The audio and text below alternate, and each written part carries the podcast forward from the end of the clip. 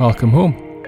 This is Audio EXP for the 30th of July 2022, and the title of this episode is WotC's latest gaming studio and the One Dice fantasy RPG. Long Shadows Press is in the spotlight this month, as voted for by patrons, and the Long Shadows Press piece is up. And while I didn't get to Aaron Cavalli, I did have fun snooping around. First, I would speculate that A.R. Cavalli considers himself an author first and a game designer second, although his author bio does reference games. Now, I draw this conclusion based on my own bias.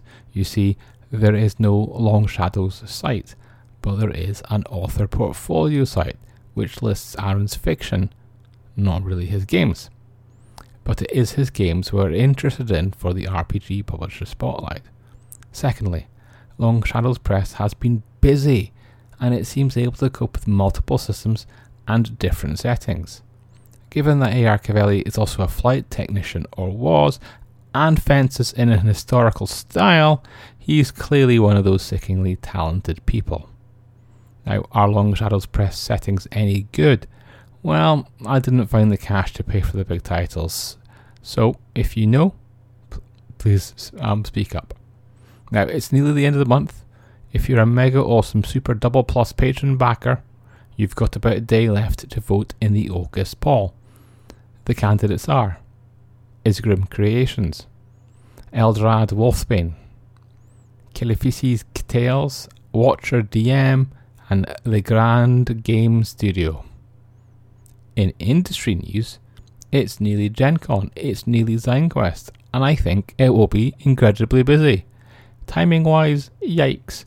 I also have a crunch on the day job, the other blog, oh yes, I have another one, and the Edinburgh Festivals, and then this Tabletop Scotland coming up. Perhaps I should channel some traveller. Back on the 22nd of July, this grandfather of sci fi RPGs turned 45. That's an impressive run, and you can see why I'd want to channel the game for its stamina. I'm pretty sure there are whole actual play troops with a combined age of less than 45. There's also energy and change. I note this week that Pinnacle and Sigil did something. I appreciate I could just email and ask for clarity, but I've been too lazy to, so let's just say that they have joined forces. Sigil is perhaps best known for 5e stuff, but they will now be making Savage World stuff, while a spin off, Sigil Services, continues with their VTT conversions for other publishers.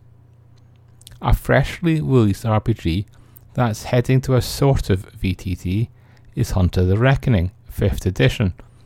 That RPG is covered by the World of Darkness Nexus, but it might even get its own Hunter the Reckoning Nexus after Vampire did. But Demiplane, who power those tools, don't yet have a full VTT.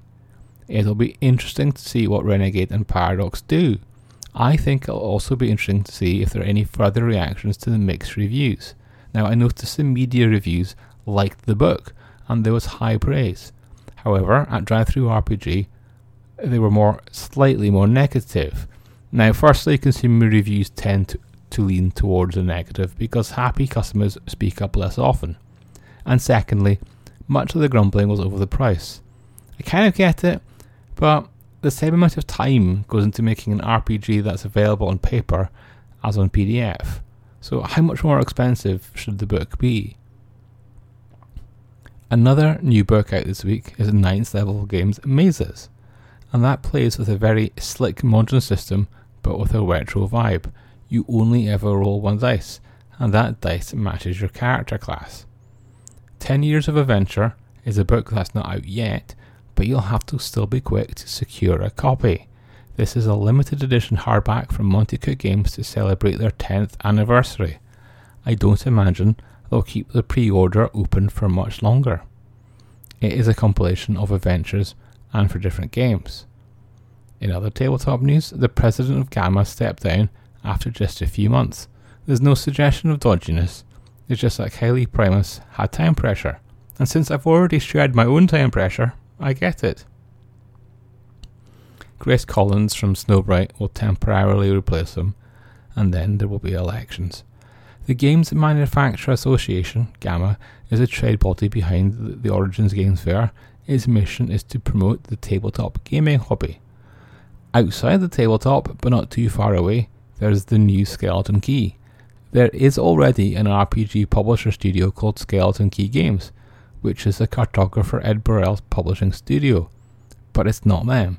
This Skeleton Key will make computer games and perhaps horror, and it's been set up by Wizards of the Coast.